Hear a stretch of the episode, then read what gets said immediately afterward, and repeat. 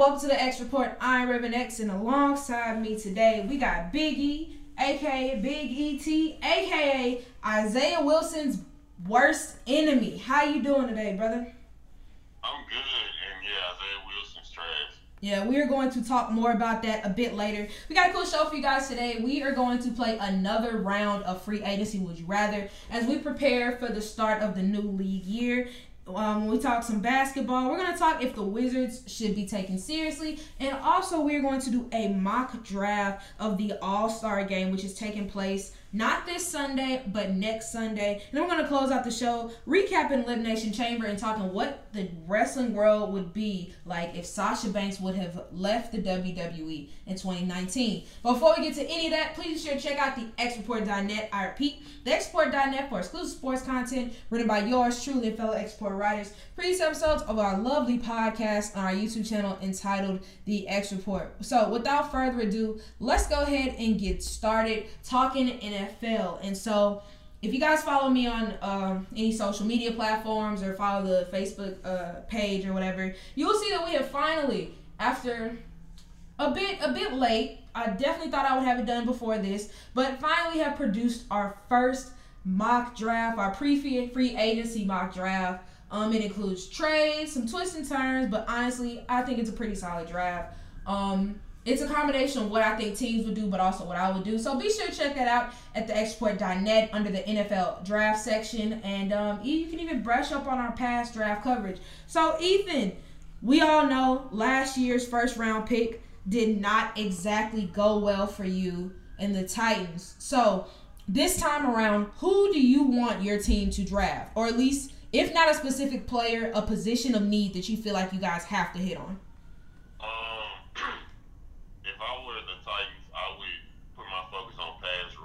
Mm-hmm. Because we all know that they have every, honestly, in my opinion, outside of corner, on the defense, they have playmakers at every other position. Right. Like, we have Kevin Byard at safety. Yes, he didn't produce like he did the season before. We have a, in my opinion, we have a good interior um, front line with Jeffrey Simmons, Daquan Jones, um, Jack Crawford. We have good linemen but we don't have pass rush. We were the worst team as far as getting pressure on the quarterback. Like we had 19 sacks, and 19 sacks in 16 games. That's not that's not gonna cut it, especially in today's NFL. Especially with the team that me that I feel like is a fringe Super Bowl contending team. Like I think if they could fortify a pass rush, they could make some noise maybe further on in the playoffs. In the playoffs, especially because the top teams in the AFC all have really good quarterbacks. Yeah. And you have to get pressure on those quarterbacks to win games. But I forgot his name, but it's the guy from Miami. It's oh, Jaelan Phillips. I think it's not him. It's the oh, uh, Gregory Rousseau. Rousseau. Yeah. Him. I think we should target him because, like I said, we need pass rush and we need it badly. And who knows? Maybe some of them, even if we do potentially sign J.J. Watt, I still think that our major concern needs to be pass rush. Yeah, I hear you on that. Um, in my mock draft, I do have y'all getting a pass rusher. Unfortunately, I have Gregory Rousseau going in the top 15. And then, um, but I do have y'all getting Azeez Ojulari. I want to say his name out of Georgia. He was really productive. Um, but unfortunately, the thing about this uh, year's draft class, especially with pass rushers, it's a lot of boomer bust. Like it's really no player who's like throughout their cons- careers are like consistently dominant. That's why it's very few mock drafts that you'll find where it's like a pass rusher going like in the top 10, which is usually unheard of. Usually a pass rusher is always going to go top 10, but I think that just kind of speaks to this year's class. But I think that there are going to be a lot of players available who could prove to be diamonds in the rough, especially if y'all are able to sign a JJ Watt. I think that that would be a big boost. But um, speaking of last year's first round pick, Isaiah Wilson, a couple weeks ago, uh, Jon Robinson, the uh, general manager of the Tennessee Titans, in a press call talked about Isaiah Wilson, saying that he really has not heard from him, doesn't really know what his status is with the team. But if he is going to be with the team, a lot of work needs to be done. Um, Wilson at the time didn't say anything, but early this week he tweeted out, of course, deleted it as most athletes do, but said, I'm done with football as a Titan. No further comments. So Ethan, as a Titans fan, as someone who you know, not gonna say you completely bought into the idea of Isaiah Wilson, but I remember you really liking the pick at the time. So what are your thoughts on it? I think that my first thought is it's a it's a it's just it's a bad thing, like a bad look because he was a first round pick. He had high not high expectations, but he had high, a lot of people had high hopes on him right. being a, a potential um, stronghold on their offensive line because we have a good offensive line as is, but you can never go wrong with getting more offensive linemen. And right. I think that you know him and his immaturity because honestly everything that's happened with him has been just major signs of immaturity. Like he got arrested for trespassing at a TSU party. You're an NFL player. Why are you at a college party? Right. That, like that's immaturity in and of itself. Him getting ar- arrested for DUI, like bro, you're again I say an NFL player. That's a major sign of immaturity. Like you have to like once you reach a certain echelon of status of like, and then not even in life, well, not not as far as the athlete, but in life, like certain things you shouldn't do. And I think, and just the way that he's conducted himself throughout the course of his tenure of being on the Titans and being with the Titans, like skipping practices and not showing up for practices and things of that nature. It's just like, bro, these people put their trust in you and making you a number one overall pick. Like you you had the dream you you lived the dream that a lot of people in this world wish they could live. Right. Like you were being you were drafted by an NFL team. You got the opportunity. You have the opportunity to play in the NFL. It's thousands, maybe even millions of people that lives on the earth right now that wish they had the opportunity, and you're one of the very few many that has the opportunity. And it's like you just wasted it.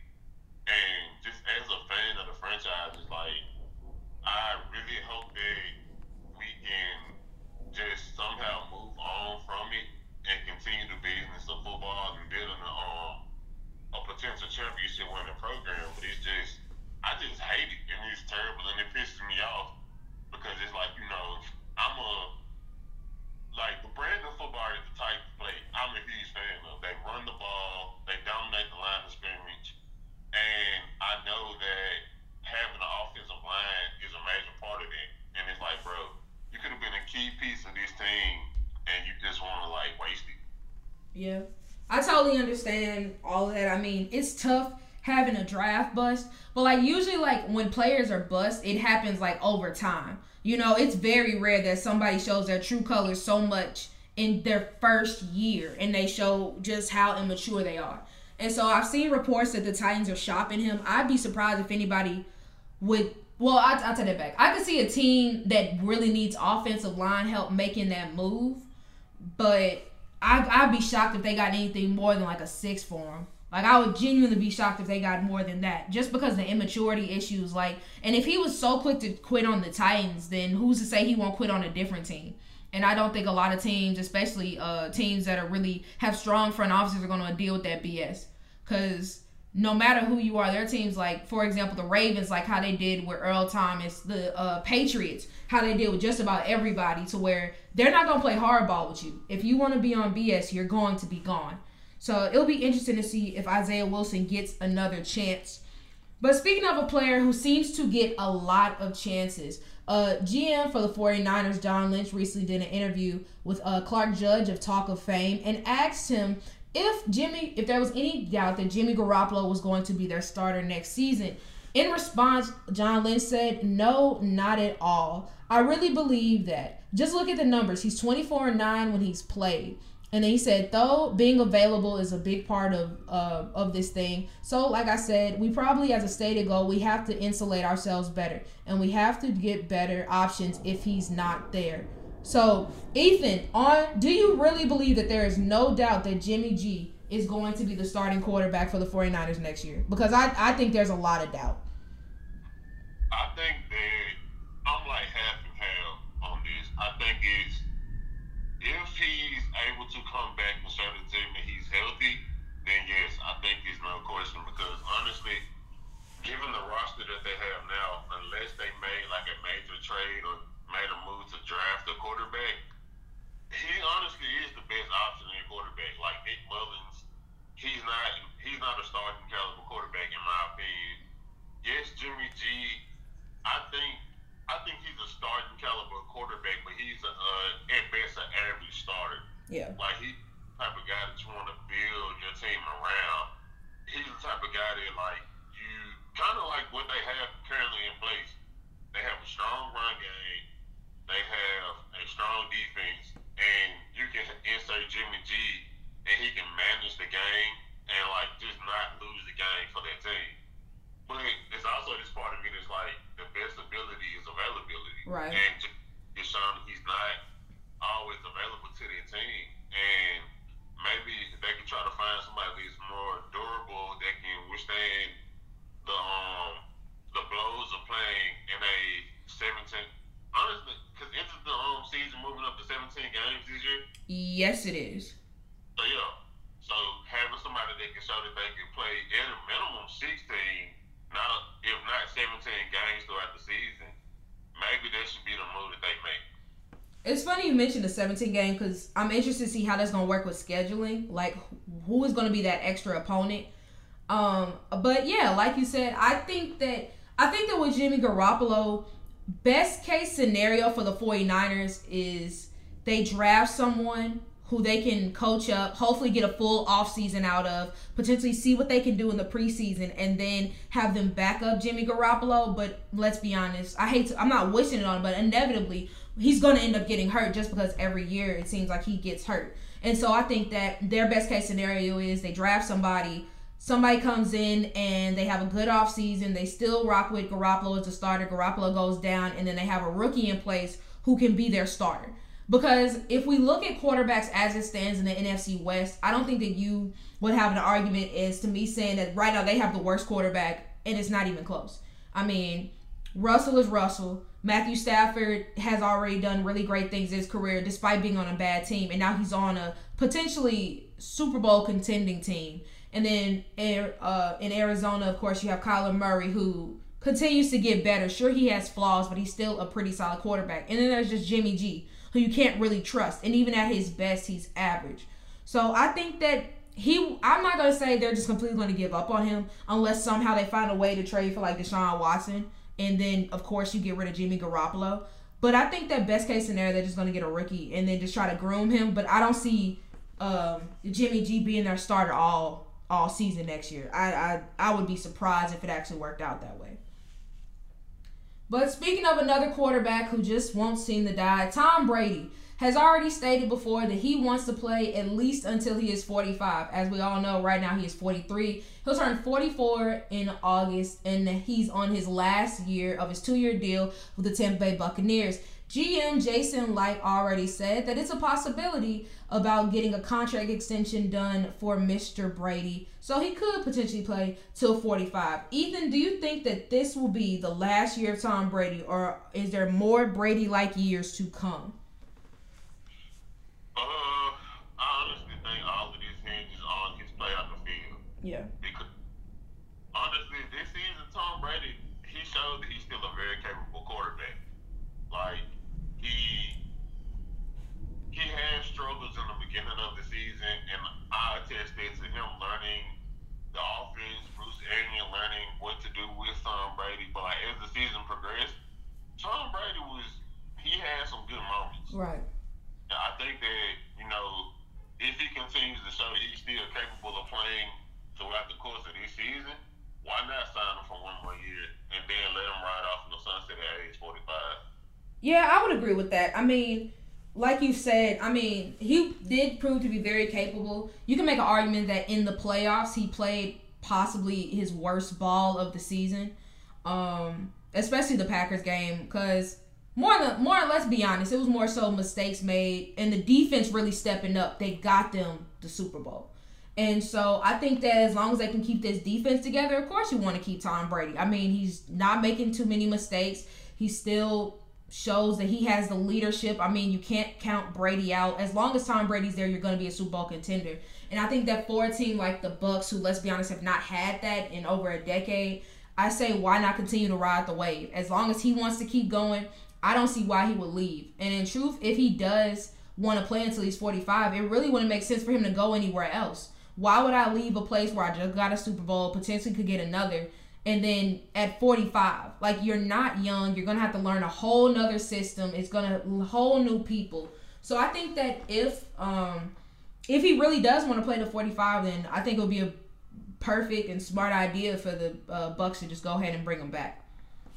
All right, last bit of NFL stuff before we get um, to the NBA. We're gonna play Would You Rather uh, free agency edition, and of course, like most other NFL conversations, it's all about quarterbacks. So Last week we talked about Alex Smith and him potentially uh, getting released by the Washington football team, saving them over $13 million. And then this week it came out that Marcus Mariota, backup quarterback for the Raiders, could potentially get traded or released if teams don't want to get that contract. So, Ethan, let's say you need a backup quarterback. Who are you more inclined to sign, Alex Smith or Marcus Mariota?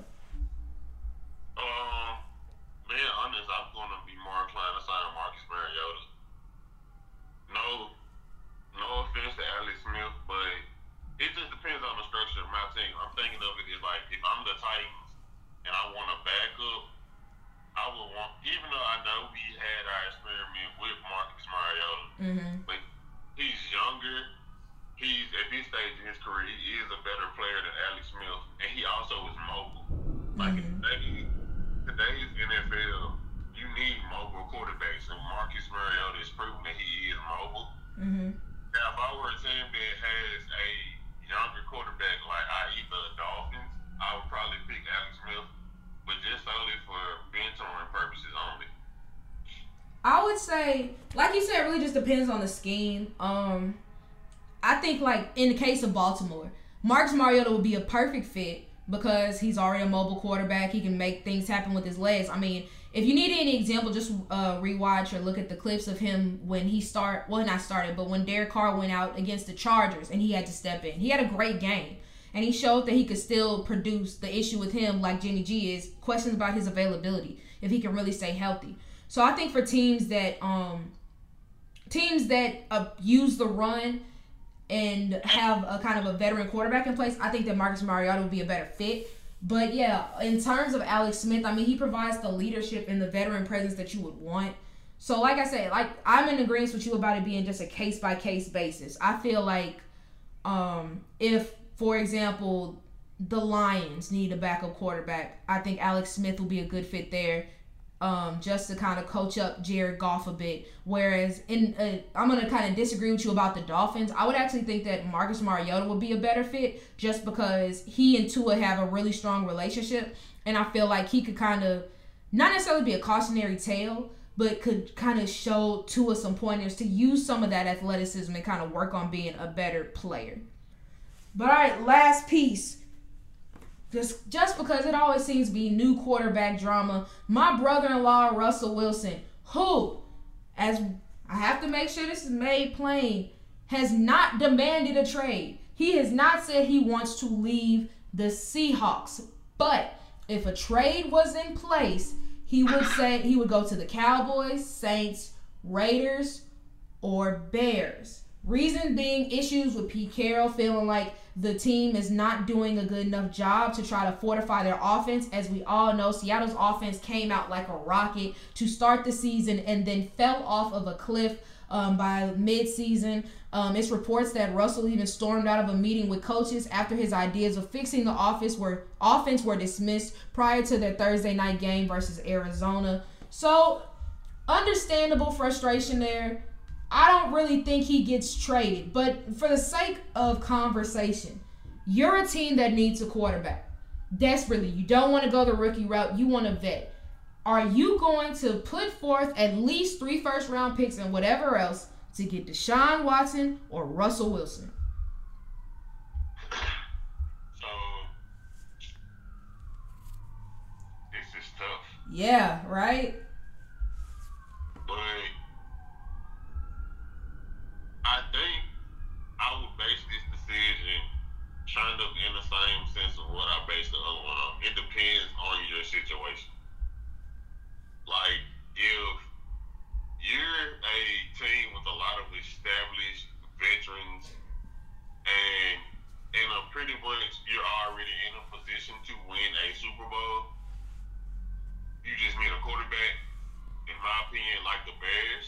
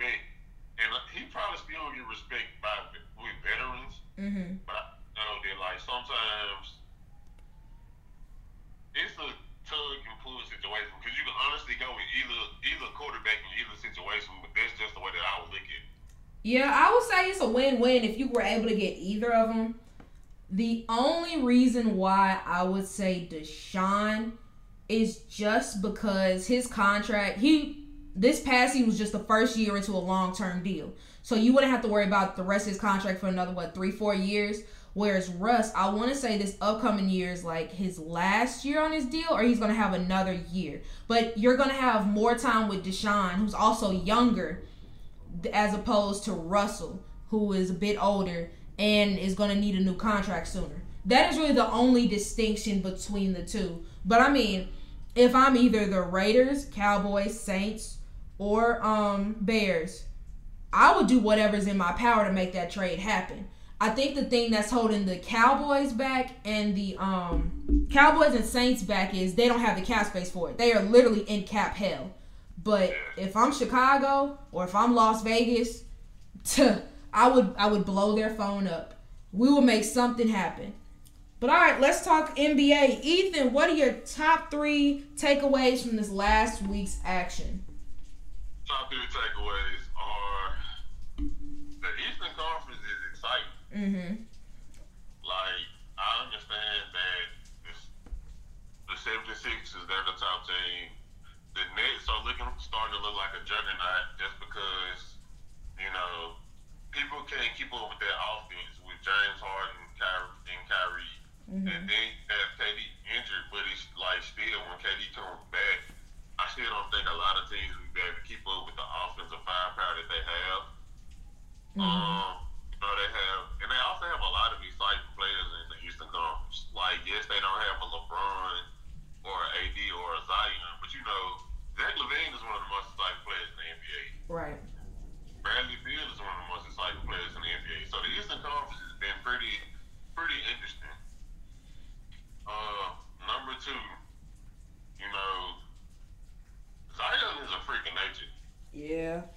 And like I watched some of that um, Pelicans Bucks games. Mm-hmm. Never seen somebody fully Giannis the way that Zion is fully Giannis in his like brief career in the NBA. Like he's made Giannis look small on several occasions in these past two seasons that I haven't seen ever. Well, not ever, but you know, since he's become the Giannis that we know. Yeah. And um, number one, man, you know,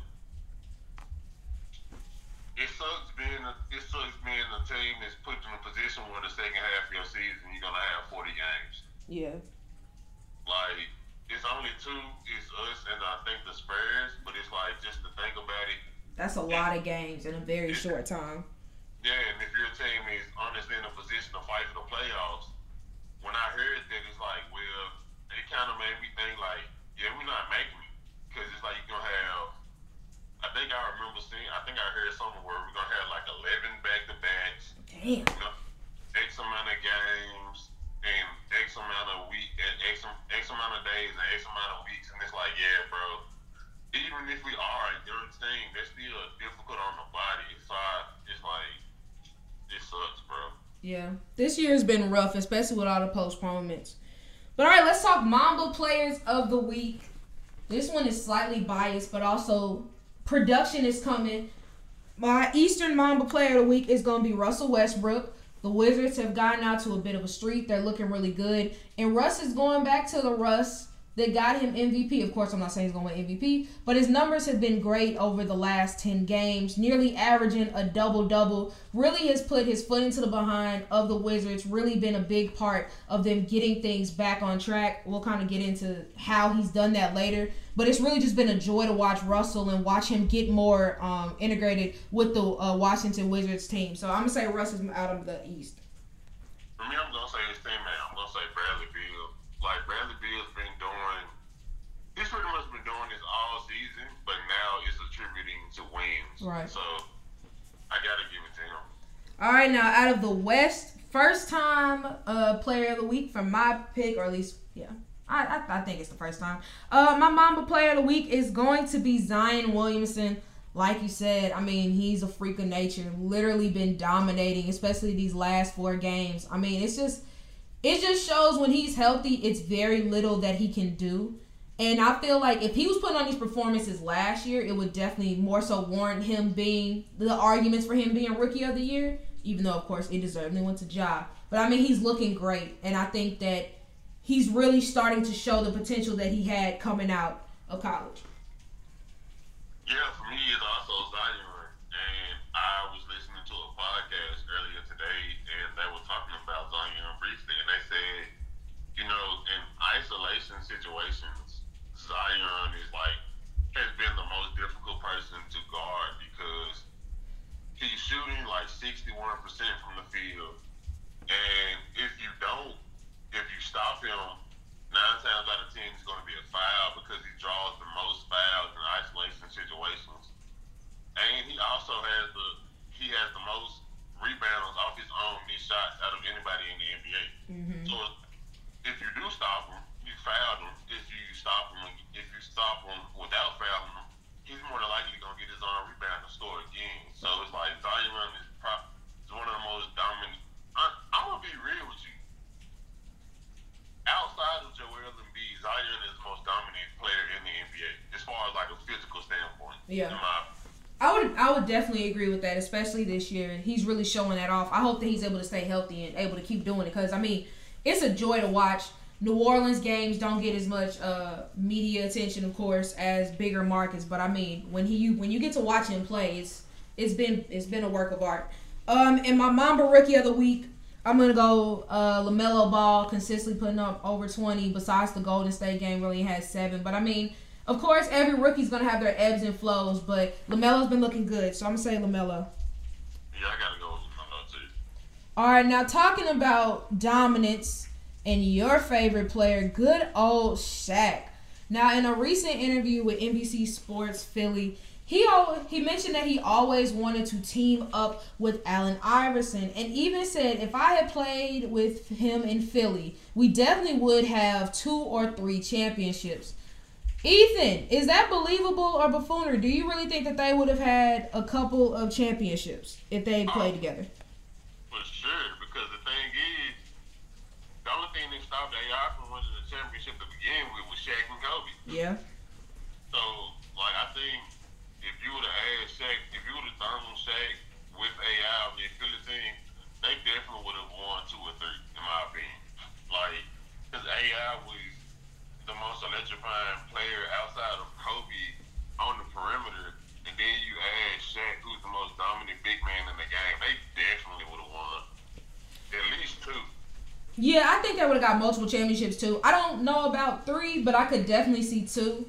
Um, and I also think that with Shaq being there, one, no offense to uh Mutombo, we all know Mutombo is great, but let's be honest, he's no Shaq. Especially because when he had gotten to Philly, he was a bit older. I think that the only thing that Philly would have have kind of suffered from that LA didn't is just like the veterans on the team. And I mean like veterans as far as like productive veterans. Like yeah, Derek Fisher wasn't like a star player, but he could still give you points off the bench. Um, Rick Fox was still productive there, like Brian Shaw. Like they had players, multiple players who could not, of course, not be superstars, but they did their jobs. And the same really couldn't have been said for Philly at the time. But I think that they would have at least won, at the very least won. But it wouldn't have shocked me if they would at least won two. I think it would have been a lot of fun to watch. Um, with AI and Shaq. It would be funny to watch them argue. I would pay money to see them get into it. Yeah, me too. Because I know they would have. But all right, let's uh, talk about present day. And the present day news is the Washington Wizards look to have turned the corner. Uh, they are currently uh, seven and three in the last ten games. Actually enjoyed a nice uh, five game win streak where they beat some dominant teams. One of them being the Los Angeles Lakers. Um, I kind of talked about Russell. One of the reasons why he was my Mamba Player of the Week. Uh, Rui Hachimura uh, talked about Russell and said Russell asked each player, each role player to define what their role was in front of the group at a recent practice. Several players have cited the newfound clarity in their roles as having helped lead to the winning streak. So it seems that people are getting their roles. It seems like the team overall is playing better. Ethan, do you think that the Wizards have started to turn a corner, and are they for real? I definitely think they started to turn the corner because the thing is, like Russell going to his teammates and saying that those are things that need to be established for a team to make the playoffs slash potentially win an NBA title. Right. I I don't see the Wizards winning an NBA title. Oh yeah, no, but but definitely see them as a team that can make the playoffs. And the thing of it is, is like in basketball, like you have stars and you have role players, and you can't have role players that think they're stars and you win. Right. Like, you have to have defined roles, and I think with them defining roles and understanding like what people are supposed to do on the court, that helps the team, and that also helps the player because it's like you can hone in and focus on what you're supposed to do. Like if you're going to be a three and D guy, you can be a three and D guy and not have to expect to, you know, be a playmaker Mhm. or be an isolation scorer. You can just focus on playing D and shoot threes, and that can that can help you out a lot in the long run. Yeah, I think that I think that this that conversation, as you can see, look, we've seen it on the court, but I think in the long run it can also really help out the Wizards. I mean, as of right now, they're the 12th seed in the East, but let's be honest, right now in the uh, top eight teams, four of them have a sub 500 record, and with the teams ahead of them, there isn't too much of a distinction. It's they're two and a half games back of the eighth seed. So I think with so much left to chance, especially in the second half of the season, I could really see them vying for a playoff spot. Especially if they were able to pull off a trade for a guy like a Blake Griffin. If they want to get a bit ambitious, if they could get a cat like uh, John Collins out of Atlanta, I think that would be huge for them. Like if they could get like one more piece to kind of bring things together, I think that it could definitely make them a playoff team because of course it's still fairly early in the season, so I don't want to say, oh yeah, they're a lot because anything can happen. But I do think that as they continue to know each other and get better, I think that with the All Star break, kind of getting a break from the action, I think that it could really turn the tide for the Wizards season. Do I think they're a, a contending team? No, but I could definitely see them sneaking into the playoffs. At best, maybe a six seed. At worst, maybe an eighth seed. But I could see them making it happen.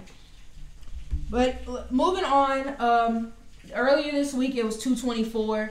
Unfortunately, a very sad day for a lot of basketball fans because, of course, it's kind of in remembrance of Gianna and Kobe Bean Bryant. Um, and on that day, Kyrie Irving, a student of Kobe's game, uh, posted a picture of the logo with the picture of Kobe Bryant.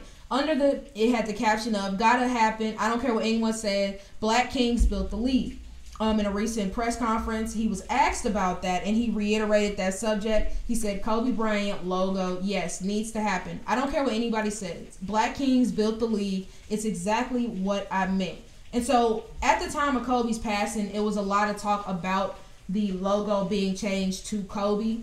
And even though that talk has kind of waned a bit, Kyrie has kind of reopened that conversation. So even if it's not Kobe Bryant, do you see the NBA logo ever being changed? Or I won't say ever being changed, but being changed anytime soon. I don't think it'll be changed anytime soon, but I do think it. will- I do. I can see it being changed, and quite honestly, I can see it being changed to Kobe. Yeah. Like Kobe is one of the most influential players in the history of the game. Like his whole generations that all they know about is Kobe. Like my generation, Kobe was Kobe was our Jordan. Like we didn't really we know about Jordan. We studied tapes and studied film on Jordan, but we never actually saw Jordan live. Right. But we Kobe live. We saw Kobe win championships. We saw Kobe score 81 points.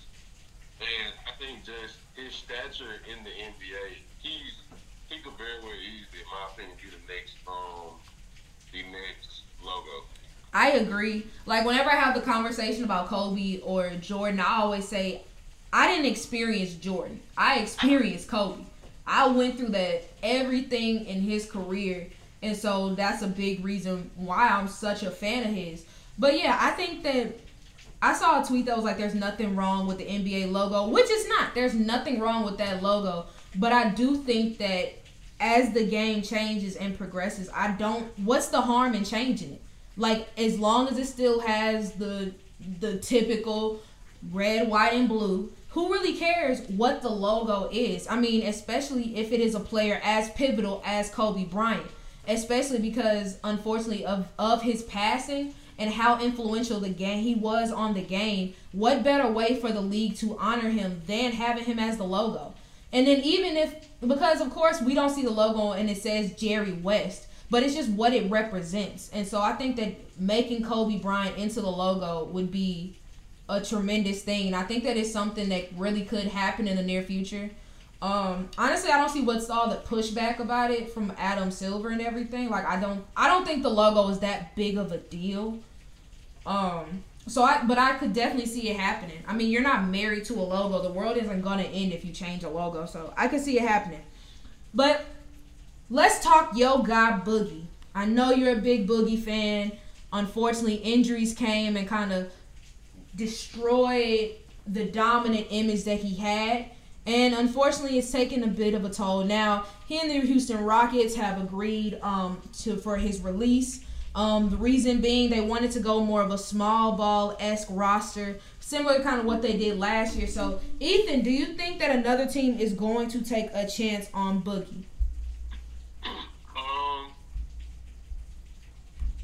I can see another team taking a chance on him. The thing is, is I'll be honest, Boogie's on the court production wasn't that great. Yeah. Boogie, I think Boogie was averaging like, I want to say maybe close to nine points, and I think nine is pushing it. But he was shooting like 30, 32 percent from the field, which for a center is terrible. It's that's yeah, that's terrible. Like yes, he was shooting thirty five percent from the three, but as a total, you have to, especially when you're a big, because most of your shots are going to come directly near the basket. Mm-hmm. And if they if you shoot thirty five percent, that's not great. I can see a team maybe like the Knicks potentially signing him, but I don't know. Like I want Boogie in the league. I miss him, but I think that if he's not the Nets, I don't really know a team that might sign him. Maybe the Lakers because you know familiarity. Uh, familiarity. And with AD being injured, y'all might need some front court depth, but I can't really name them many teams I think will actually sign Boogie. Yeah, I would agree with that as well. Um, I think that, and so many teams are kind of veering towards catering to the small ball esque. And I mean, at the time when he did sign with the Rockets, it seemed like a great match. But I mean, if a team like the Rockets it doesn't work out, it's hard to really see where it would work like you said, the Nets because they really need depth um, all over, which would be helpful. The Lakers, of course, because without AD, it looks like I'm not gonna say it's as bad as the uh, post Kobe Lakers or late career Lakers, because the 2013, 2014. Oh, was some rough times. So I'm not gonna say it's that bad, but it it's not as great as it was just a few months ago.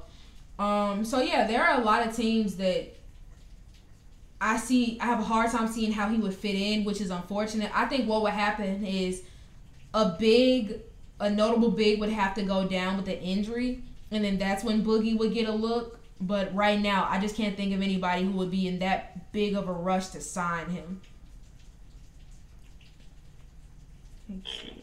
But uh speaking of the Nets, um Kendrick Perkins, a big who, you know, never in his career was dominant, but he talks a lot. Uh, he said on a recent episode of First Take that uh, the best player in the league this year has been James Harden. Not only is he the best player, he's the best point guard in the league. Ethan, are you in agreement with that? Um,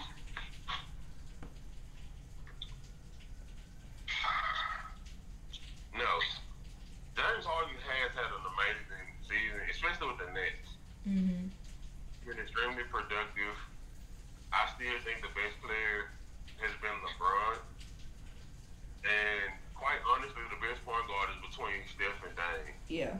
But James Harden, especially given the fact of like everything that happened to begin the season, to see him come to Brooklyn and basically Kyrie tell him like, yeah, bro, I'm playing a two, you playing a one, and for James Harden to honestly flawlessly transition to that and run the offense with run the team and run that offense, it has been astonishing and it has been great to see. But I don't think he's the best player, nor do I think he's the best point guard. Yeah, me either. I mean, I'm I've never professed to being a fan of James Harden, but I mean like what he's done this season has been really what good. He's played into his role. He makes the Nets clearly a contender for a championship, even with KD out. But as far as the best player in the league, I can't agree to that. I mean, right now you could say he's the best player on the Nets, but I wouldn't say he's the best player in the East. Like overall this year, I would say Joel Embiid has been having a better year. And then in terms of the overall league, of course you're gonna make an argument for LeBron because every year you can make an argument for LeBron. Steph Curry's been having a great year. Dame has continued to do Dame like things. So no, I couldn't. I can't say he's the best at either but this could potentially be his best year. Like even if he doesn't win MVP or anything, I think that this could be the most well-rounded year that he's had, and could potentially like change the trajectory of his career. But he's having a great season, but I wouldn't go as far as to say he's the best player in the league because it's just not like every. He's had some stretches where he's just looked kind of meh as opposed to like just dominating. And he's been a great at point guard, but I I wouldn't call him the best. But all right, let's go ahead and do this NBA All Star Game mock draft. The real draft is going to be taking place March 4th. And so, to kind of prep for that, we are going to do our own draft. Now, I'm going to be Team LeBron. Ethan is going to be Team Durant. And since um, uh, KD is going to miss the All Star game, but apparently I haven't seen anything about him not making picks. Um, Ethan is going to get an extra pick for the starters because he is going to be replaced. So replacing KD is going to be Jayson Tatum. So Ethan, with the first overall pick, who do you got? I got Kyrie Irving. Okay. Understood. He, like, he isn't above, he isn't an above the rim player, but Kyrie Irving has the type of game that is made for an All Star game. He has flashy ball handling. He has amazing body contortion with layups and just uh, his layup package is the best layup package I've ever seen. I'm not gonna lie to you. Mm-hmm. But, but they got and also already teammates. Yeah. Uh, I'm going to go with Steph Curry, shooter shoot. He's still balling. I mean, and who doesn't like watching Steph play? So I'm gonna say Steph. Okay, I am going to go with. Um, I'm gonna go Luka. Okay. All right, I'm gonna go. I'm gonna go Kawhi Leonard. Consistent, gets the job done. You can't go wrong with Kawhi. Okay. Huh. I'm going to Joel Embiid. Okay. I almost said Joel. All right. I'm gonna go. I'm gonna go Bradley Beal. Just cause I want Bradley Beal on my team and hoping you won't pick too many bigs. Let me see. I am going to go. Hmm. I have to. I have to go on stick. Actually, I don't. Cause so far you got Luka, Kyrie, and Joel. I'm trying to. I'm. I remembered all the starters. I got you. So so far there's there's Giannis, Jayson Tatum, uh, Luka Doncic. I mean not Luka Doncic. I'm sorry. Uh, Giannis, Jayson Tatum, and uh, Nikola Jokic. I'm going Tatum. All right, Tatum. All right, I'm gonna take Giannis, and so that means you get Luka by. I mean not Luka, uh, Nikola Jokic by default. All right, so my starting five for Team LeBron is LeBron, Steph Curry, Kawhi Leonard, Bradley Beal, and Giannis Antetokounmpo. For your team, KD, you got Kyrie Irving, Luka, Joel Embiid, um, Jayson Tatum, and Nikola Jokic. Now, do you want me to round uh, say the reserves, or do you know? I'm gonna need you to say them. All right, I got you. So it's going to be Jaylen Brown, Paul George, James Harden, Rudy Gobert, Zach LaVine, Dirty Dame, uh, Julius Randle, Donovan Mitchell, Ben Simmons, uh, Chris Paul, uh, Domantas Sabonis, and Devin Booker. So because you got the first pick last time, I'm gonna go first, and I'm gonna take Damian Lillard. I knew you gonna say it. Yeah, of course I had to, had to. um, okay. I am going to take Zach LaVine. Good pick. All right. I'm gonna go look at the formation of my roster. I need another pick. I'm gonna go Rudy Gobert. Okay.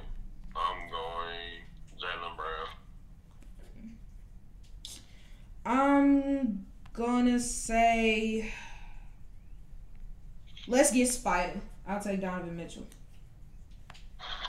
Okay. Let me see. So would, I'm sorry, what you know? I will take Sabonis. Okay. All right. I'm gonna go with. I'll take. What time team do I want to build? Uh, forget it. I'll take Paul George. Okay. I'll take D Book. Alright. I will take. Uh, I don't want. I'll take Julius Randle. Okay. Uh, I'm taking CP3. Okay. So as of right now, who's left is James Harden and and Ben Simmons. So between the two, I'll take Ben Simmons. I got enough shooters. And then that means you got James Harden. I got the I got the next trio. Well, duo. Cause no KD. Yeah. So I mean, that's still a good team. All right. So here are the teams. Um, right now I got, well, of course, with LeBron, Steph Curry, Kawhi Leonard, Bradley Beal, Giannis Antetokounmpo, Damian Lillard, uh, Rudy Gobert, Donovan Mitchell, Paul George, uh, what's that? Julius Randle and Ben Simmons. While Ethan's team, KD, or you know, not gonna play. Kyrie Irving, Luka Doncic, uh, Joel Embiid, uh, Jayson Tatum, Nikola Jokic, uh, LaVine, uh, Zach LaVine, Jaylen Brown, Domantas Sabonis, Devin Booker, Chris Paul, and James Harden. All right, so you want to play a game with this to see how many picks we get right? Yeah, we can. All right, bet. We'll see who got the right picks, and then the winner will get bragging rights. I don't know. Cross the bridge when we get to it. All right, before we close out, move on to the WWE. Let us make game picks for tonight, uh, February 27th, 2021. Starting off with the uh, Philadelphia 76ers uh, hosting the Cleveland Cavaliers. I got 76ers. Hello. Washington Wizards taking on the Minnesota Timberwolves. I'm taking Wizards because I don't trust the Timberwolves to do anything. Yeah, I got Wizards because the Timberwolves trash. Yeah, and Malik Beasley is like a fool in his own right, but I mean he can hoop a little bit, and he's suspended for the next 12 games, so that's going to be another blow to an already depleted roster. Uh, New Orleans Pelicans versus San Antonio Spurs. I got Pelicans. I got Spurs. Indiana Pacers taking on the New York Jets. I, I mean, not Jets. New York Knicks. I got Pacers. Uh, you said the Pacers versus who? Knicks. I got. Utah Jazz versus the Orlando Magic. I got Jazz. Yeah, I got Jazz. Denver Nuggets versus the Oklahoma City Thunder. I got Nuggets. Yeah, I got Nuggets too. And then last game, Dallas Mavericks versus the Brooklyn Nets. I got Nets. I got Brooklyn. All right, let's talk some World Wrestling Entertainment. The grappling. But we're going to get things started by recapping the chamber that was eliminated. Oh my. So, on the pre show, The show was pre. it was announced that our good buddy Keith Lee was unable to contribute to the triple threat match, which meant his sp- spot had to be replaced. And after a fatal four way of pretty reputable guys, John Morrison wins AKA Johnny Drip Drip. Yeah, totally. Wins the chance to compete for the United States Championship. Let's see how that turned out later. Daniel Bryan, to open the show, wins the number one contender elimination chamber, um, which was nice until Roman came and said, Hey, "We'll have none of that." oh, hey, that's cool what you want to know, but now I gotta kill you. And he did. But then after his win, he got speared by the Rated R superstar who announced that Roman is who he wants at Mania. Not my pick, but you go. You, you go. Rip. It was nice knowing you, Edge.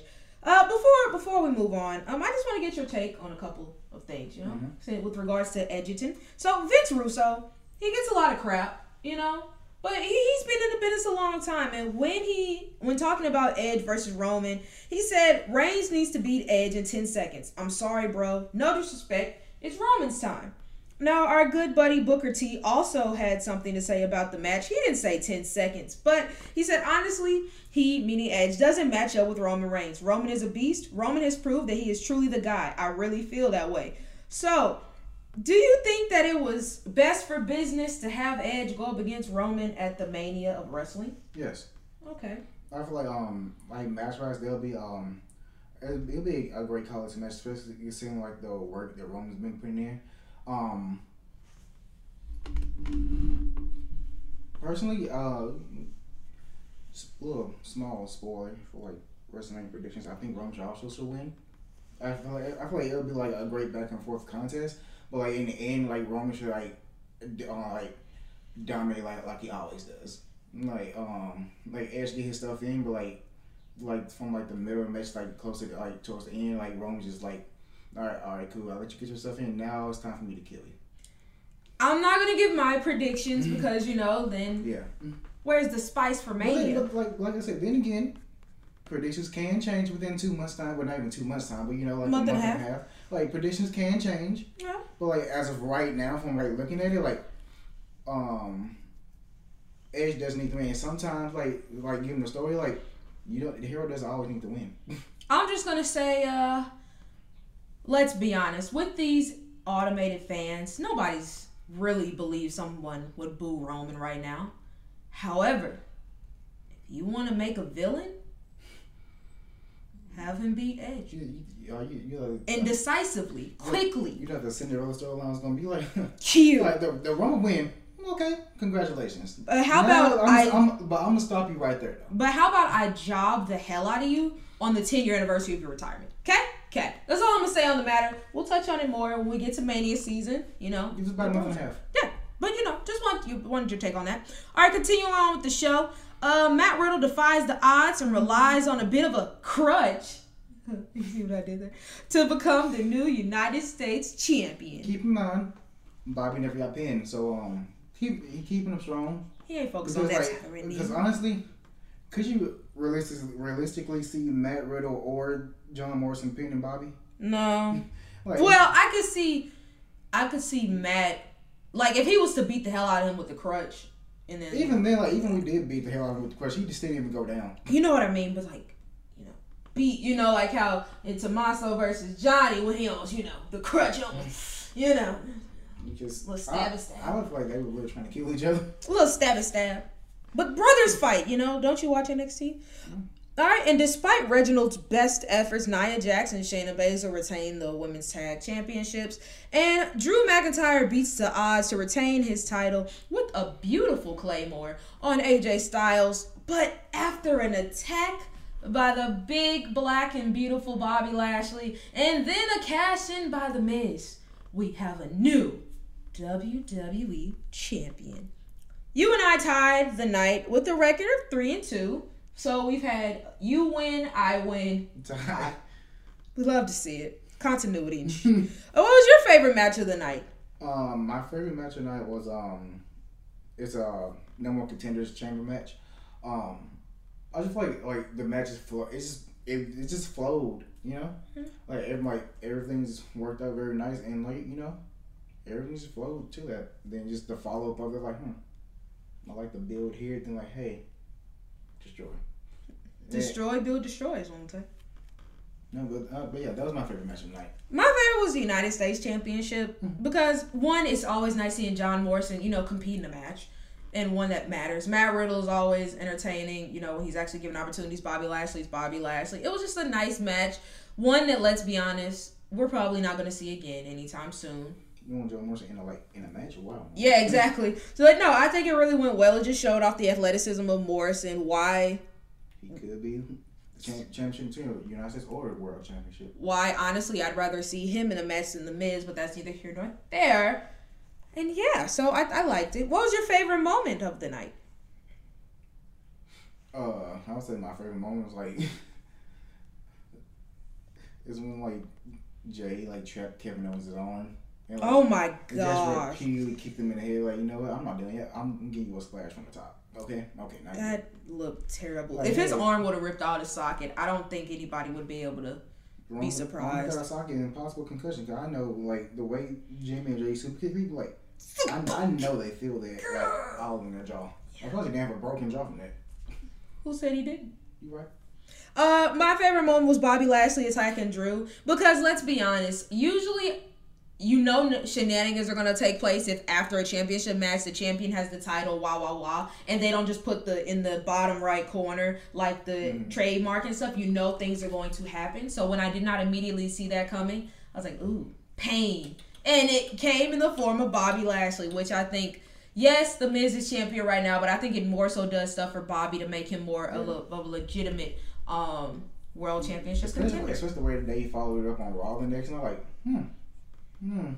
See, Miz, when you do business her business, you, gotta- you better own up in your end of the bargain. Shout out to my main man Miz for his facial expression when Shane was like, "And if Braun wins the match tonight, he'll be a triple threat." Like- Miz's facial expression was like literally priceless. So, I gotta fight Bobby. You know what? Yeah. Yeah. Congratulations. And I gotta fight this one too. like, if he wins, like, yeah. Congratulations. See you next week, Miz. Congratulations, you played either yourself. Either way, you, you're getting hurt.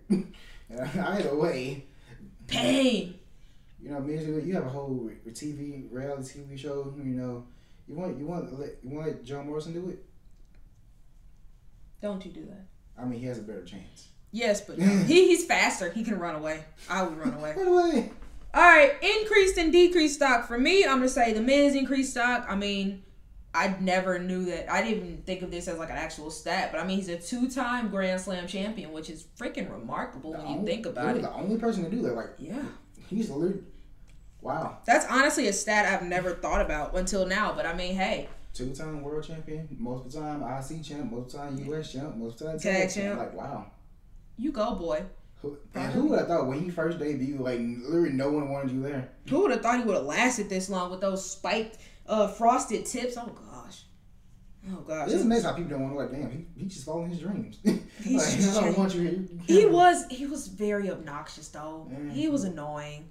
I get I get being annoyed, but he calmed down and Yeah, I get it. But JBL. I mean, JBL was just a terrible, but he you know beat your ass, so it was like eh, make you business decision. And uh, my decreased stock is Reginald just because like I didn't think that Sasha, yeah. yeah, and Bianca were gonna win, but it was just like this is not necessary. So yeah, those are my increase and decrease. What about you? I would say my increased shock is definitely the mid. Like, um, because like considering like how mid like his fan base is, like He he's a- he actually one of the most respected um superstars, especially considering where he, like I said where he started off and where he is now. He is one of the most respected um wrestlers. Brother, even Angry Miz girl, like yeah, she's on she's on Team Miz now. but um, there's a scene like the Miz like become champion again. It's like it, it's actually not that bad, you know, considering like the storyline going forward with this, and you know, congrats you, congrats to the Miz being the only two time Grand Slam champion. You've accomplished things in your career, weirdo. And my decrease like retribution. Uh, for my, Um, I'm yeah, it's like it's a fatal four way. Why, why three of y'all just hanging out together and y'all can really just do something? Look, common sense ain't that common, like, right? you look at um AJ Styles with Omos. He does. He just does things like, "Hey, I'm here. I might as well do something." Yeah, it's hard enough for me too. But he's there doing stuff, especially like in the the Rumble. Like Retribution is not doing. They come out with him. Omos, he's helping helping AJ Styles stay in and eliminate people. Eliminate chain match. Hey, just rip the thing off the good doors. I'm gonna be next anyway. We all know he's gonna be last. Might just rip it off. I can go in. Like he's actually doing some Retribution. It's a fatal four way. and There's no DQ. Help him. You can No, really help him win this match. no, no. Like, like Common sense, no here. it's like I want Retribution to like try to be great. It's like the stuff they're given to do is just not helping them at all. No, it's it's really not. Um, my one booking decision. I really didn't have many. I just would have put Ricochet in the triple threat match, and I love John Morrison. I do, but I feel like Ricochet needed it more because like he has really no direction whatsoever. At the very least, at least John's with the Miz, so he's getting his screen time, whereas Ricochet is kind of like you know, just, eh. I'm here. yeah, which sucks. I mean, you could always send him back to NXT if you wanted to, but yeah, that was my one booking decision. What about Yorn? Um, I just I wouldn't have had a Reginald come out because like the tag team match, it, like it wasn't bad. You know, it was like pretty um pretty good tag team. It's like just Reginald just like diluted it. Like ah, no, no, like Reginald, you're great. Like the stuff you do in the ring is fa- fantastic. But like, don't need you out here because we all know you, you just you're doing it so come out and get another title match in Fastlane. But like, we don't need you here. like at least with this storyline shit, shit, 'cause she's either on face Sasha or face Bianca, and you all know the result of that. Yeah, and if there's any other result, then it's gonna be a problem. Yeah. Courtesy of the braid. Look, this is gonna be the first time that two black men gonna make it in WrestleMania for a title. Don't mess it up. Okay? Not even WrestleMania, any pay per view. So hey, do me a favor. Don't mess it up. And also, you say wow. And I was writing a story about this. I didn't think about it. When have besides real talk, let's let's think about this realistically. Besides Jacqueline and um Alicia Fox. No, no, no, no, no. Um, Jacqueline and oh my gosh, I'm gonna remember her name when I do not care. They were both like the black women of the uh, Attitude Era. Jazz. Jazz.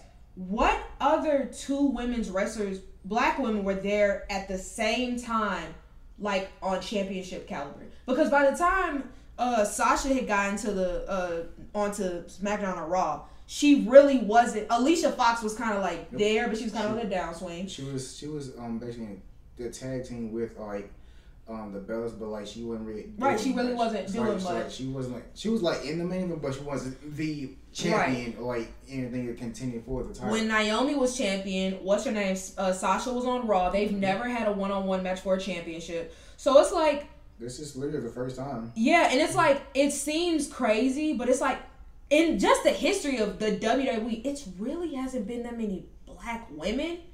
So it makes it kind of less surprising that this is like the first time ever, but it's also sad that it's the first time. But it's like, What year? What year was Bianca born?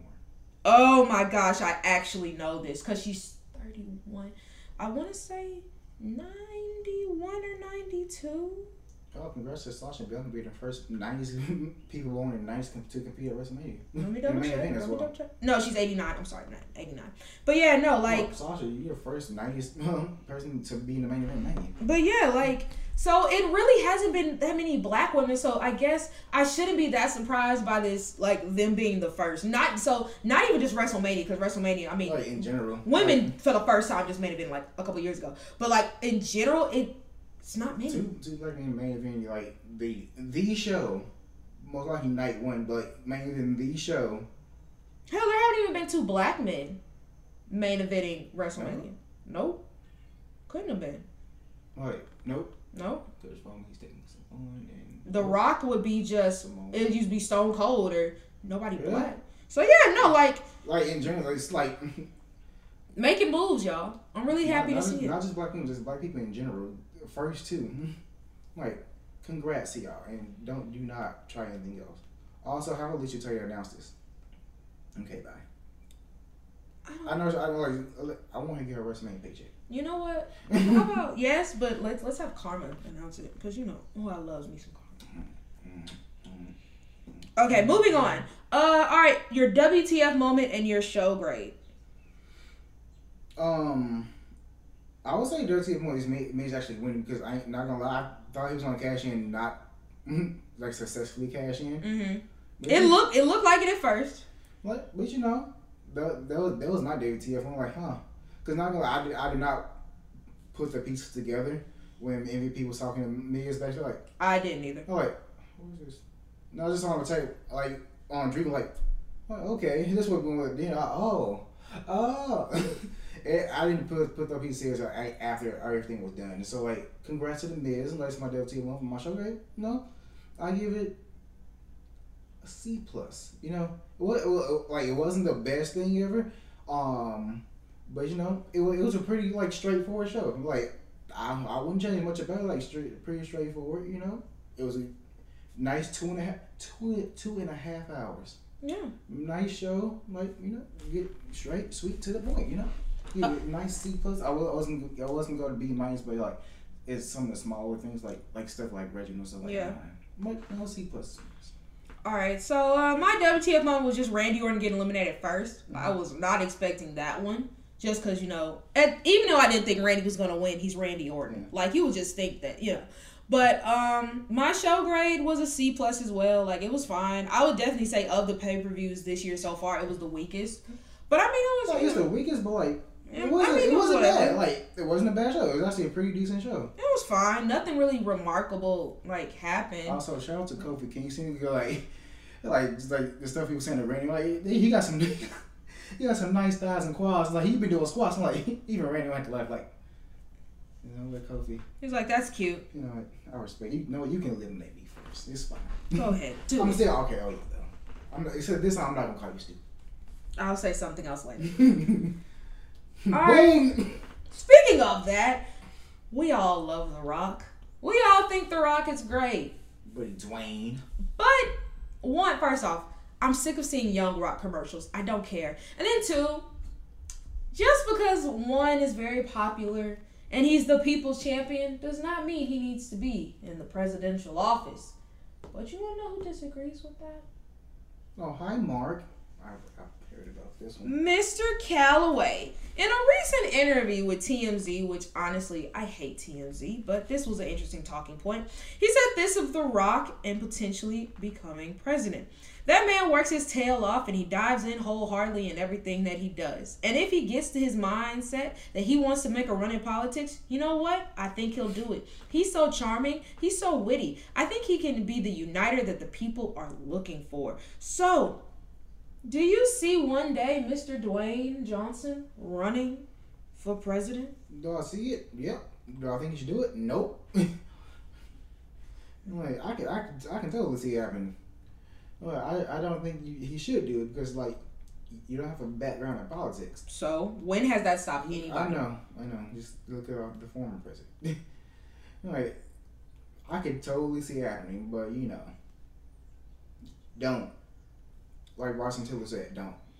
I could see it happening, and then like, while like somebody like Kanye West saying, "Hey, I'm gonna run for president," seems more so like a joke, just because like But he actually did no, like a joke as in like not as many people really want to get behind him. But I feel like for The Rock, he has a much more popular image. With the wait wrestling fans and like movies. No, just in general, like a general like overall image. Like I think that that could be something that more people would find a way to get behind. If there's two other candidates that people are just like, nah, I'm not really a fan of. Like I could feel them being like, oh, especially depending on when he chooses to run and like the mm-hmm. age of the people voting. Even though you know presidential votes don't matter, electoral college. I could see that being like people being like, "Oh, I know The Rock. Oh, he's always been a good guy. Let's go for that." Am I saying he will be president? No, but I could definitely see him taking a shot at it. But I, I don't think he'd be somebody like Donald Trump to where like he's just like, "Hey, I'm just gonna run for president." Cool, cool. Like I think that he would actually like start like as a congressman or as a mayor and then like work his way up to it as opposed to just going head first. But What- then what- so what you're saying is there's a chance for Kane. I don't think people I would know. vote for Kane. I know. But hey, they voted for him in Knox in Knox. Yeah, Knox in County, Tennessee. So, In Tennessee. Nobody cares. so who knows? No, I, I keep thinking Kane's actually a Republican. I mean, there's a difference between being a Republican and being a bigot. Yeah. Hmm? But speaking of somebody who's probably a Republic, Republican, we know he's a little bit of a bigot. Our good friend Randy Orton, who we give him a lot of crap, but you know what? He's a legend in the business and uh, a current champion. More specifically, our good pal Finny Boy Balor, NXT champion, said, you know what? He wants to face Randy Orton in NXT.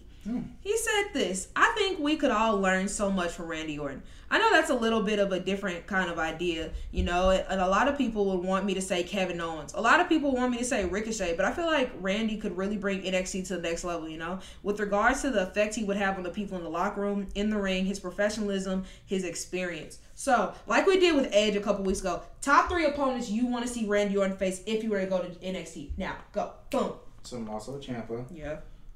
Um. Ooh, who else is there? Yeah, got Tommaso Ciampa, Karrion Kross. Mm-hmm. I know it's Because they're friends. I'm picking all the crazy people as well, but you know, Crazy story- meets crazy. storytelling. But you know, and you know what? Johnny Gargano. Bangers. Bangers across the I board. feel like, I feel like like um just with the craziness of like the first two, like Johnny Gargano, like a more story driven point. Um, because we we all know uh, how Randy is like with on the uh, um other wrestlers. He had a pretty good feud going with um Ricochet before they used to "Hey, Nah. you having too much money. No, cut that out. Then you had a pretty good feud going with, uh, with um at the time Mustafa Ali. His, his name is Mustafa now. Well, this is this has always been Mustafa. People just pronouncing it wrong. But at the time, he was Mustafa Ali. A pretty good feud going there until he got injured. But you know, I feel like uh, with any any person he faces, I feel like there's an aspect aspect of like being like a great feud, especially like like Ran- like Randy was saying um back when he was facing Edge. Um, he was saying about NXT like they focus a lot on like mm, spot spot spot spot, and it's like storytelling wise. I feel like it'll be a nice addition to the. Plus, he, he plus he, he's he doesn't have to be long anyway. So They're just not as slow and methodical as he would like them to be. That's how you know he learned from Triple H. don't forget leg slide. Uh, for me, I'm gonna say Tommaso, of course, just because of what happened. Was that sometime last year when they were going back and forth? I want Around- that. around when he was facing the Edge, like I want it. I want it bad. So I'm gonna say Tommaso Ciampa. I'm gonna say Walter. One because I feel like it's a banger match. Two because Randy Orton is one of the most underrated sellers in the biz, Yeah. and I just want to. I, I think that'd be a great match. And then three, I'm actually gonna say Velveteen Dream because personal stuff aside, Velveteen is a great wrestler, and I think that the storytelling of it could kind of be similar to him seeking the validation of somebody like Randy Orton who is so stoic and so like I'm not gonna give you anything, and he's also crazy. But Velveteen is like, I'm gonna show you that I'm greater. You claim to be the legend killer, and I'm gonna kill the legend. Like, I feel like that storytelling would be really, really dope. So those are like three matches I would love to see. But I know I said a while, like on an old show, about like how I'd prefer them not to include like NXT into the draft and stuff. Like, so I don't want to like the Miz on NXT or just like Mhm. influx, such an influx of like different talents. So where it's like I don't want to see so many established people to where NXT kind of loses what it's supposed to be. But Randy Orton, I feel like would be a great addition because, like Finn said, like he could really help coach up some guys, help kind of teach them to tell better stories, and like I just feel like it'd be a really interesting dynamic of having like a legend like Randy among guys who are really just trying to build themselves up and really get a start. And of course, there are like exceptions like Adam Cole or Finn Balor and stuff like that. But for the guys like a um like a Cameron Grimes, that Cameron would be awesome for him to be around us. Bronson Reed. Bronson, Santos Escobar, who's established, but still, I want to see that match. So yeah, I, I, I would love that. I would love it. So it's like some of the new recruits that they just got in as well. Uh, like it can be very like I said, he doesn't have it doesn't have to be that long. Like a good like five months, if even if that. Like he doesn't have to be on like just to like show like teach people like the ins and outs and like stuff like stuff like the small things. You know, wrestling is all about the little things. Cause honestly, I could see him being a much better like wrestler like for NXT as opposed to a coach because I just don't think he has the patience to be a coach for anybody. And I don't want Stupid. Yeah, and I don't want to see him hurt people. But uh let's move on a little bit. No, I don't I don't watch NXT I mean AEW. I don't profess to watch AEW. Nothing against it. It's just a lot of wrestling content you won't expect me to keep up with as far as the million other things I do in my life. But I know a Paul White when I see one. And I hear me out. Now hear me out. Paul White spelled W I G H T looks a lot like the Big Show. I don't know. Maybe I'm crazy. Look, you you know I can't see. I'm They're blind. just twins. That's all. Twi- A lot, look, I know a lot, a lot of people have twins now. but have we seen Paul White and Paul White in the same room together at the same time? no, Why have we never What? heard of this twin before? Didn't get wait. He did. He did his work for WWE. Like his first day, Yeah, he yeah. said Vince McMahon announced him as Paul, big the Big Show Paul White. Like, Right. huh. But where'd he go? I don't know. The Big Show just stayed there eventually. So now hear me out. Now maybe hear me out. Maybe if it actually is the Big Show.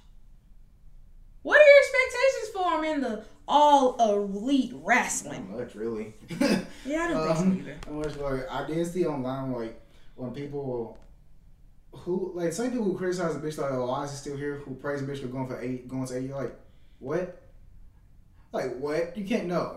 You can't do no. both. Hey, not not now. You know, get off AEW's dick. stop that. Just stop doing that. Well, you know, AEW just revitalizes everyone's career, and once they get to AEW, everyone's going to see just how terrible WWE is, don't you know? Miro, Shawn Spears, just to name a few. Like plus, I don't, I don't even think he's gonna be doing that much wrestling there anyway. 'cause, He's like, mainly doing commentary, right? I have no idea. I, I don't know that like the state like the state of his contract, but uh, I think I think he actually still has a legends contract as well. As with WWE, I think he still does. I feel like WWE's like, hey, Yeah, No. Like I feel like with, I feel like with certain people like yeah, screw you. But like Mm, I feel like Show like yeah, we don't care. Go ahead. Well, it's a good I- thing his show already on Netflix Yeah. got canceled because if imagine if he it wasn't canceled, it was being the star of the Big Show show, Paul. What? What? It was like, wait, Big he's Show. Big Show, but he's Paul White, and he I just saw him wrestle. And, man, WWE would have sued the hell out of that man. Well, well, well, the Big Show like actually that's why that's my plan on two A getting two AEW. Like wow, like, wow, wow. That's foul. But yeah, I don't have really expectations you, for but him. you know, um, congrats. But um, Making money. hey, just think about this. His last match WWE was the main event WrestleMania. I know it wasn't. Te- Look, they they just have the WrestleMania stuff set up, so technically it's the main event WrestleMania. So, Sure, sure. hey, it was a title match as well. So, It was. Hey, Hey. look what. Some people never get a title match. and look, it was at WrestleMania still. Alleg- I mean, same building, so. so you still get the same paycheck. You know what? But, uh, that means everybody was at WrestleMania because it took place in the same place There you go. before they moved to the PC. You're welcome. So um, but I say congratulations. But um, that I hope like whatever like your theme song is, it still needs to include the well part of it. Not not not the same well, but like You just sued. you know, You get sued.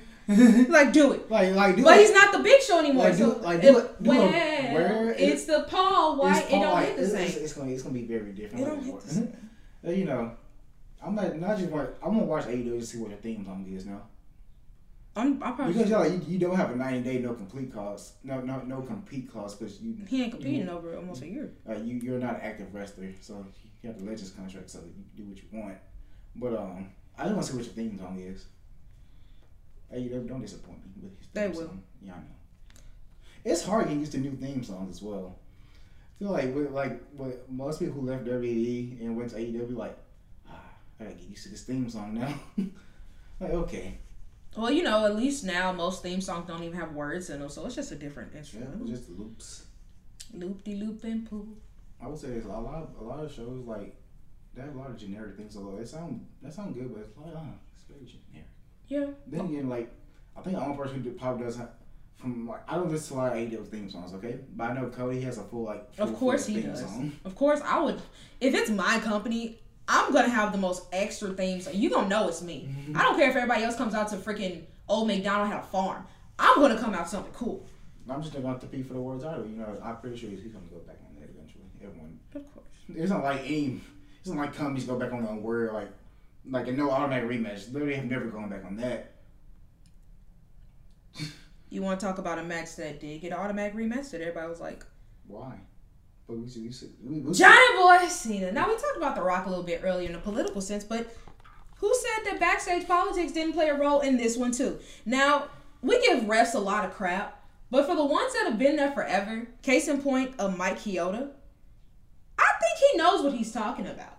Because at WrestleMania 28, he refereed the match between Johnny Boy Cena and The Rock. You know, the match was supposed to be first time, only first and only time ever, and then oh, one year later, and uh, he said this to say in a recent interview about the match. He said, I think Cena had a little bit of a problem doing the job because here's Cena carrying the torch for the last 10 years at the time and did not necessarily want to lose to Dwayne The Rock Johnson. So we always think of John Cena as, you know, a philanthropist, never give up, hustle, loyalty, respect, Marine, all that. But do you think in his heart of hearts he had a problem losing to The Rock at Mania 28? Probably, yeah. Okay, I feel like there's a that's still a big thing going. Like, no one wants to lose to someone who's uh, a part time and hasn't been on the show in years. And this is before Johnny Boy said, "Hey, part timer, blah blah blah," but then like stayed. Then, Then, you know, I'm then- part time. Well, like I feel like yes, but it's the thing. I, also, I don't I don't like to, like especially when the term like does the job. Like I understand that there's a wrestling team. Like, tell you not doing the job, you just lost the match. But okay. I mean, Like, Te- I- I- I get it. get the phrase. like I get the phrase. I'm like, damn, I don't. I, unless like it's like a job, like you're actually jobbing out. Like I don't like that term, but um, I get it. But I also see like where you would be upset, like to losing to the Rock. Like I've already been here, like while you were here and after you left, holding it down. Like, I didn't have to lose to you. Case in point, why CM Punk fell. How Mm-hmm. CM Punk fell just a few years later. It's so somebody actually left. Yeah, I, I I don't think Johnson, I don't think he was he's going to leave, but you know, I think he was I- definitely upset. I, I would be upset as well. Like, like fine, like I would do the bill, but I'm not gonna be happy about it. Like, mm, I totally believe he was upset. Yeah. I don't think that. Of course, since you've been the guy for this long, and you think I'm just gonna lose to somebody who has not been in the ring for how many years was it? Like seven, Since- eight, like since 2003. 2003, and it was like 2012. So you like nine years. You think I'm all of a sudden just gonna like lose? And like I understand it's The Rock, but it's like if it was anybody but John Cena, who let's be honest, of this period is the most popular wrestler. It's like okay, I totally understand, but John Cena is like. In terms of popularity at the time, he was like in his own stratosphere. Yeah. So I can totally understand why he wouldn't want to lose. Like, like you get it. I get it. It's a money match. Like, I I get it's a money match, but I still don't need to lose. I don't think he. I say, I say yeah. it's the Rock's hometown, but like I don't care. People lose losing their hometowns every time. No, was that one in the whole? No, well, I think was that in New York? The WrestleMania 28 or nine. This was twenty eight. Yeah, that's that's in Miami. Okay, and twenty nine was in Yep. somewhere else. Okay, but um, the only thing like I can totally understand John Cena being upset. Honestly, I'd be upset too.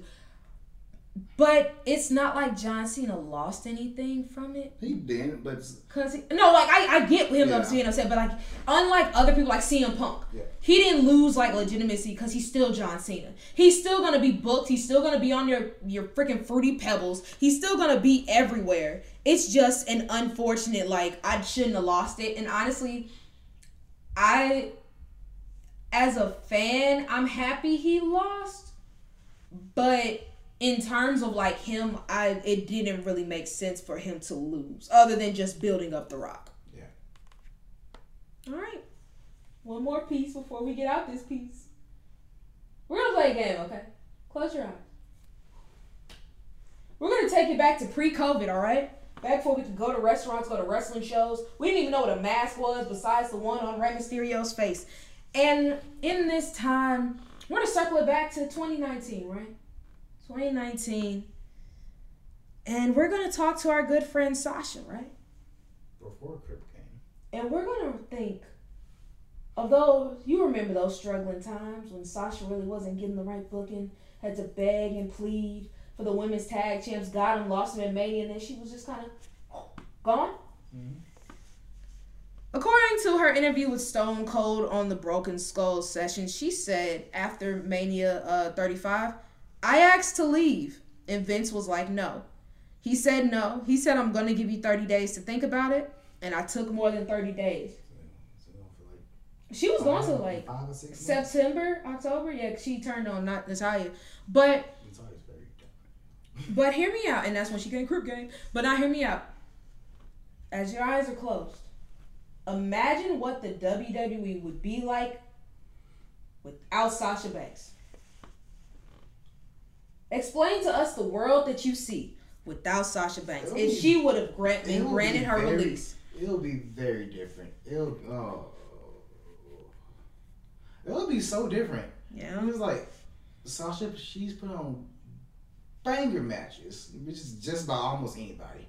Like I don't honestly, I can't. I can't tell you because It's a world I don't really want to live in. like wow. Because like during during that time, like doing it's, it's during that time, like it, it was kind of kind of rough for like a lot of women, like cause um except for like Charlotte, Becky, Naomi before she got hurt, Ronda. Ronda and Bayley, she was doing, she was doing just on her own. Like she was kind of, kind of like you got this new direction. She went to SmackDown. Like okay, she was she was doing kind of like. I I'll say this. I think like- that uh-huh, no, ahead. I'm sorry. I think that without Sasha last year, Becky as a I mean not Becky, Bayley as a heel wouldn't have been as strong because she wouldn't have Sasha there. Because it was like what made her so good is because she also had Sasha there to kind of back her up and like back up the smack she was talking. And so I feel like her as a heel still could have worked, but I don't think it would have hit the same without Sasha. So I look at it like that. I look at um I'm not gonna lie. I'm still mad she didn't beat Becky at Hell in a Cell. Really pissed off about that. I think that the status of the women's tag teams championships would be almost. I don't want to say that they're that valued right now, but I feel like the value would be even lessened because the person who's fought, one of the people who fought so hard for it, is just like, yeah, never mind. I don't care anymore. Leave. like it's like because it seems like every time like Sasha and Bayley win the title, like oh, I'm actually somewhat care about this because I actually go to all three brands and I actually defend them. Like when they lost them, they were just on Raw. Yeah. So it's like I don't think like it's a world I don't want to live in just because Sasha impacts so much like in the women's division like even if it's not directly her storyline just what she brings to the ring. Mm-hmm. And so like if she were to have actually been released a couple of years ago, one, I feel like she would have been the most high profile free agent ever. Like, well, women, you know what I mean? But I don't think well, one, I think it's like when AEW was just getting started or Oh, yeah. whatever. I don't think she probably would have went there, but I don't think that they would have done anything with her because they didn't have the women there to actually facilitate I mean- a competitive I mean, division. I mean, they did just they don't use them. Not when they first started. oh yeah. Cause I think it would just be like Sasha's there. Everybody knows Sasha's gonna be champion. I just feel like yeah, it'd be You, you got you got Sasha, Britt Baker, um, Awesome Kong, Nyla Rose, Riho.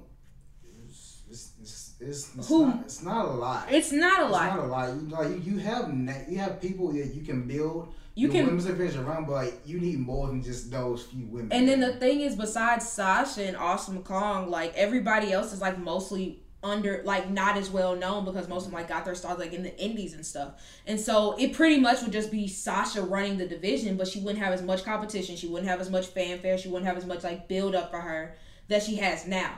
So I think I'm I'm so happy she didn't leave because in truth, like even with the frustrations, which were rightfully so, I don't think that if she would have went anywhere else, her career would be where it is right now.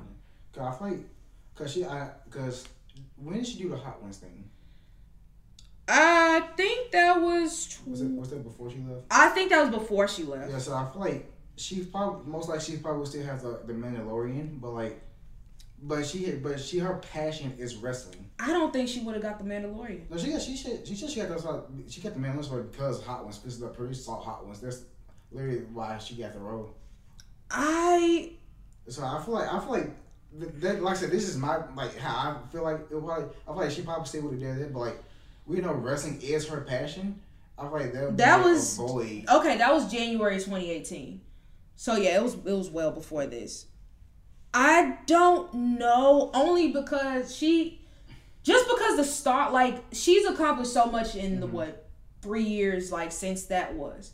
And so I think yeah, she would have been looked at for the interview, but she wouldn't have like the star power to it because because you say, "Oh, Sasha Banks is doing it." Like you get a whole bunch of people who don't give a damn about Star Wars who want to watch because Sasha Banks, the wrestling folklore. So even if she would took the rest, the acting route, I, I don't think it would have been the same. I doubt that because I feel like the star power was like it's still there because like no matter what no matter what Sasha did like even while she was gone like people were like looking at her looking like looking for her. I feel like the star power was still been there because like it's Sasha Banks. I I would disagree just because at the time, yeah, it's cool, but after a few years, it's like people stop caring. Like Tye Dillinger, when he left, he, he was really high in the company. He left, and then people don't care as much. Miro, aka Rusev, his star power now is even lessening just because he hasn't been the oh, superstar everybody thought he was gonna be. I don't think he's been on TV. Yeah, so it's like I think that of course at the time it would be like hell yeah, Sasha Banks, but as time wanes, even the greatest people like you're like yeah you're great. People just stop caring because we don't see you. You you are no longer like in the throes of it, so you'll just become more of a memory. So I'm happy Sasha didn't leave. I think that it would have been negative for the WWE of course, but also like how far her wrestling career and like in other endeavors would have been. But I will say this: I feel like she would have gotten better wigs, so because she wouldn't have to deal with the glam squad. Ellie Makazi, you know, helped her throughout, throughout that time. Yeah, because I mean, it was a lot. It's a whole lot going on.